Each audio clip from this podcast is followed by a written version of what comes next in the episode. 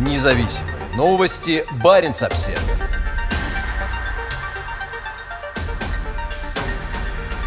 Из-за российской агрессии Норвегия откажется от плана реорганизации ВВС. Война в Украине заставила скандинавскую страну пересмотреть планы закрытия двух арктических авиабаз.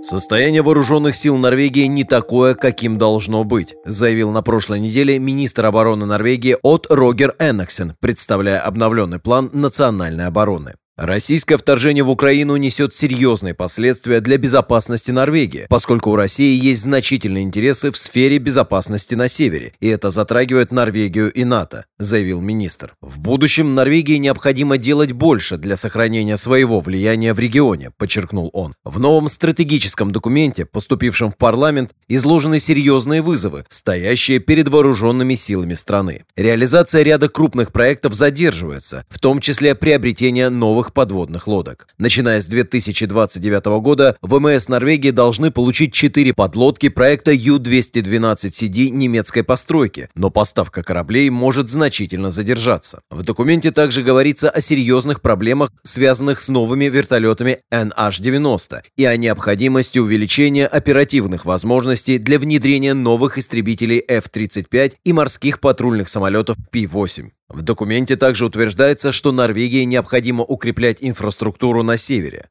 Ранее планировалось закрыть авиабазы на острове Аньоя и в Буде, но первую теперь возродят. Авиабаза, расположенная на 70 градусе северной широты, теперь считается крайне важной для учебной подготовки союзников на севере. По утверждениям Минобороны Норвегии, Аньоя станет постоянной военной базой для приема сил союзников. Это означает, что мы сохраним инфраструктуру и базу, в том числе длинную взлетно-посадочную полосу, а также будем способствовать проведению учебной подготовки и учений, рассказал министр обороны газете «Автонпостон». Предполагается, что база на Анёе будет активно использоваться ВВС США, особенно морскими патрульными самолетами Пи-8. В последние годы американские Пи-8 активно патрулировали воздушное пространство Северной Норвегии вместе с норвежскими Пи-3 «Орион». Сама Норвегия приобрела пять таких современных самолетов производства компании Boeing, первый из которых прибыл в Норвегию в ноябре 2021 года. На Анёе есть укрытие для нескольких самолетов, но здесь отсутствуют системы ПВО. Предполагается, что сохранение авиабазы дорого обойдется военному бюджету Норвегии. В этом году правительство страны уже выделило дополнительные 3,5 миллиарда крон на военные расходы, и, скорее всего, в 2023 и последующие годы эти расходы вырастут еще. Ряд военных теперь также ставят под сомнение планы закрытия авиабазы Будя. База, обслуживавшая ВВС Норвегии и союзников в течение 70 лет, официально закрылась в январе 2022 года, а на ее территории планируется строительство недвижимости.